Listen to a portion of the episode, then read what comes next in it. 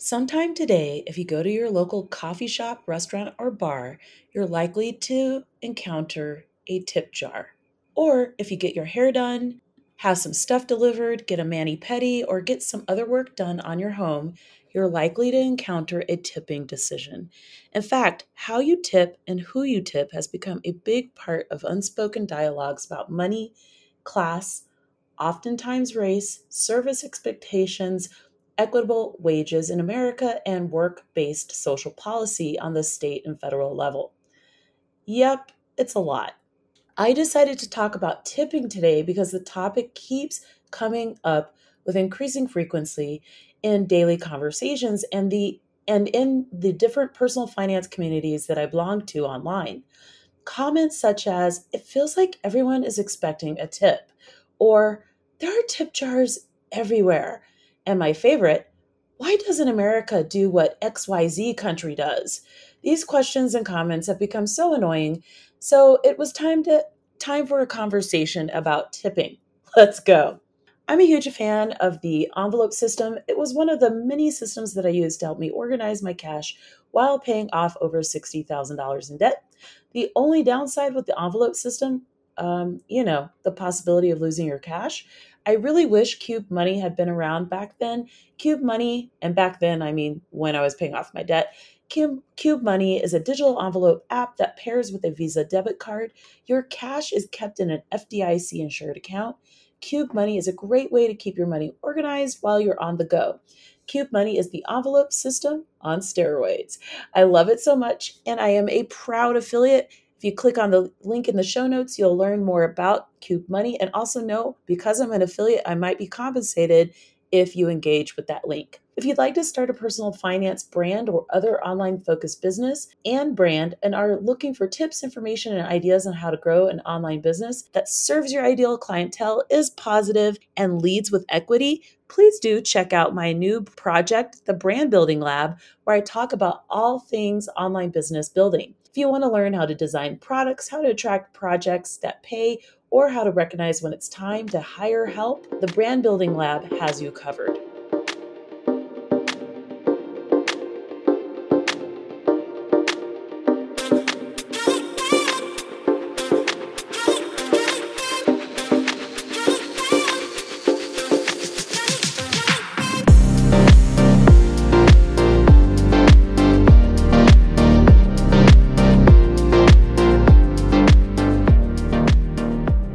Many people have no idea why tipping is even a thing in the United States. It was instituted after slavery as a way to avoid paying newly freed Africans. Compensation was placed in the customer's hands.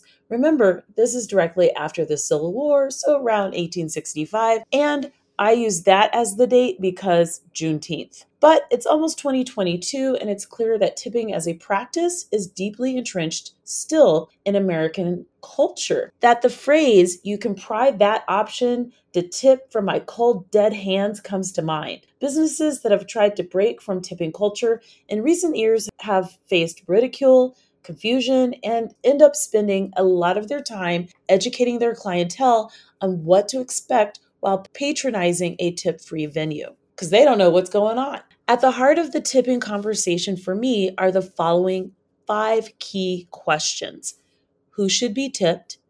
How much should we tip? Why are we even tipping? How does tipping make you feel? Is this system working? If not, what should be changed? So, who should be tipped? I'm surprised, to be honest, when US raised folks ask this question because it just feels so obvious to me after tipping my entire life. But who to tip is clearly not obvious to a lot of people. My basic rule is that anyone who provides a service for me is tipped. Period. End of story. What does this look like in my daily life? Well, that could be a dollar at the coffee shop for my favorite drink. So, whenever I'm at a coffee shop, I always tip a dollar. Someone mows my lawn, I typically would tip them about 20, 25% because they kept me from being out in the heat and having a heart attack. If I'm traveling, I always tip the hotel cleaning staff, even if I don't get turned down service. And that's actually a big thing right now. There are a lot of single moms and people out there who have lost income because hotels are no longer doing turn down service because of COVID. I know this. And so I still tip as if they still were. How that looks is I currently leave $10 for each day I stay at a hotel. So if I'm there for three days, it's $30. You get the picture. And I always leave a little note in English and Spanish in the event that the person speaks English or Spanish. Uh, there are other languages that people may speak, but those that's typically what I do to leave a tip like this is a very small thing for me to do, and honestly, a big deal for the recipient of said tip. The next question is how much should we tip? Unfortunately, tipping has some low key power dynamics connected to it. Customers use the tip as a way to indicate how pleased or displeased we are with the service that we've received. Basically, we're grading the person's work. What people don't take into account is how their own personal biases and perceptions of the person uh, helping them may influence that tipping decision. Numerous studies back this up. Also, as a service person, I may look at you and you as a client and have a preconceived idea of how you might tip me. So that could actually impact how I serve you. In fact, this happens frequently to Black patrons in restaurants more often than we'd like to admit. And that can happen. Actually, what will typically happen is a business will just preemptively place a tip on their bill, even when they've planned to, to tip accordingly but then it's like a chicken before the egg situation. So maybe that impacts how people perceive their service because how would you feel? Anyway, that's a whole nother conversation. There are numerous books on tipping etiquette, but I actually think that if a book was published even two years ago, the guidance that it offers is likely not to reflect what is impacting tipping culture right now. I thought I would give you a general idea, again, of what I do. $1 for a coffee, 2 to $3 for an alcoholic drink.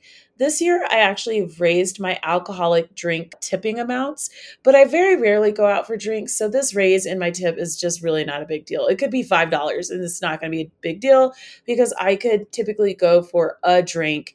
And so if I, you know, Denver's not cheap. So if I go out in Denver and I get a $14 drink because typically mixed drinks are around that price, to leave a $5 tip, it's like whatever. Like at once you've committed to $14, like a $5 tip, like who gives? Who cares?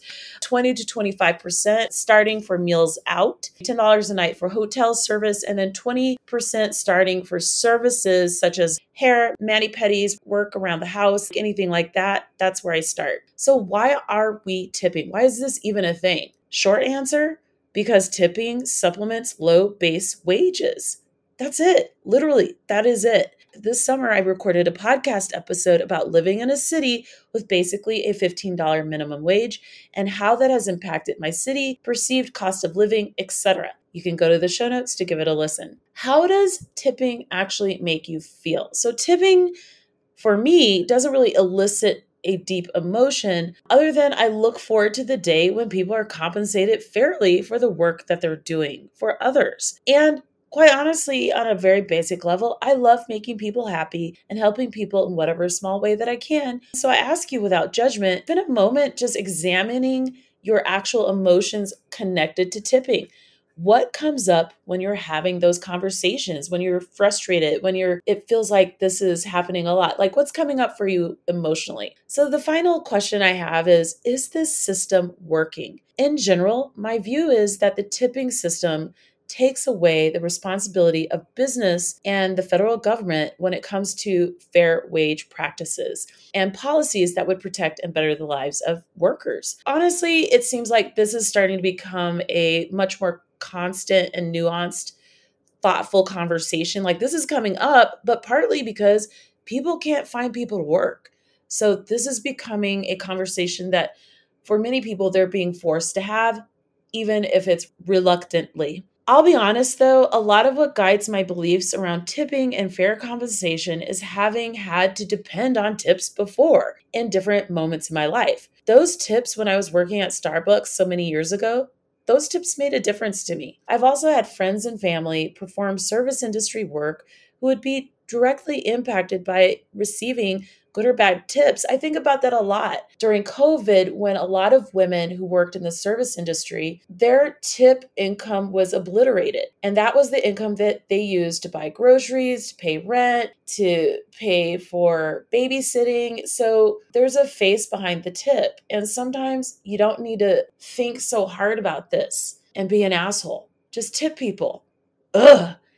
Anywho, Sometimes I wonder if the increased pushback around tipping is just a reflection of new financial pain being experienced by those who are complaining about tipping, even if they're unwilling to admit that their own budget is being impacted by something outside of tipping. So maybe they're experiencing some low key, low grade financial pain. And honestly, maybe it's time to rework your budget. Has it changed to the point where tipping has become a big issue for you, a big deal, and you don't want to admit it. In my case, I only go out to eat a couple times a month, even before COVID, because I have expensive taste. I will check the menu and calculate my tip prior to arriving.